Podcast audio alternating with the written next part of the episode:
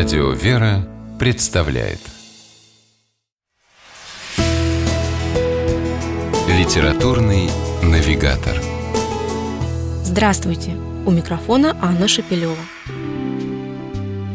Удивительное по силе воздействия произведение Бориса Васильева «А зори здесь тихие» слава богу, до сих пор остается включенным в школьную программу по литературе.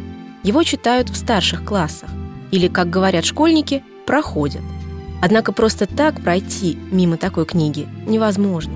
И, конечно, спустя какое-то время очень хочется ее перечитать.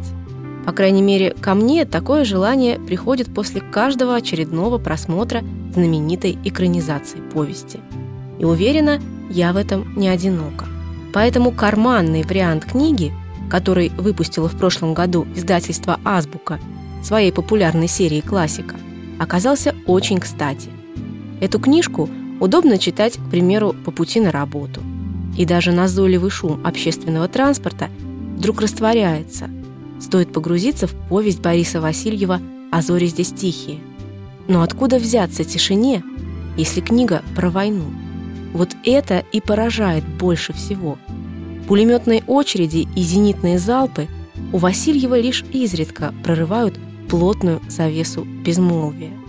В самом начале, когда на 171-й железнодорожный разъезд прибывает для охраны объекта взвод молоденьких девушек-зенитчиц, и они по ночам стреляют в пролетающие немецкие самолеты.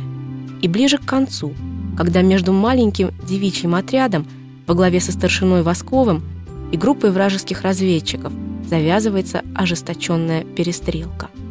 Все остальное время – тишина – Тихо пробираются по лесным тропкам и непроходимым болотам пять девчонок, которым поручили проведение важной разведывательной операции.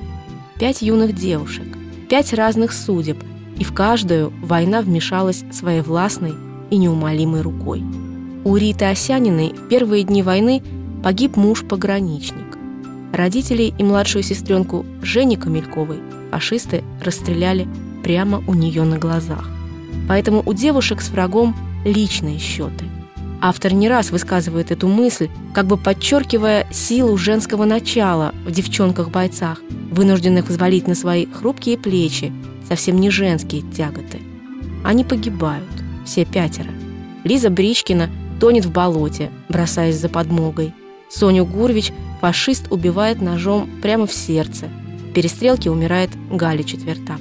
И все это происходит в тишине, напряженной и звенящей, которая страшнее свиста пуль и грохота орудий. Но эти несколько выстрелов в тишине говорят о войне красноречивее, чем любые масштабные батальные сцены. Ведь недаром же Борис Васильев назвал свою повесть именно так «А зори здесь тихие». С вами была программа «Литературный навигатор» и ее ведущая Анна Шапилева. Держитесь правильного литературного курса.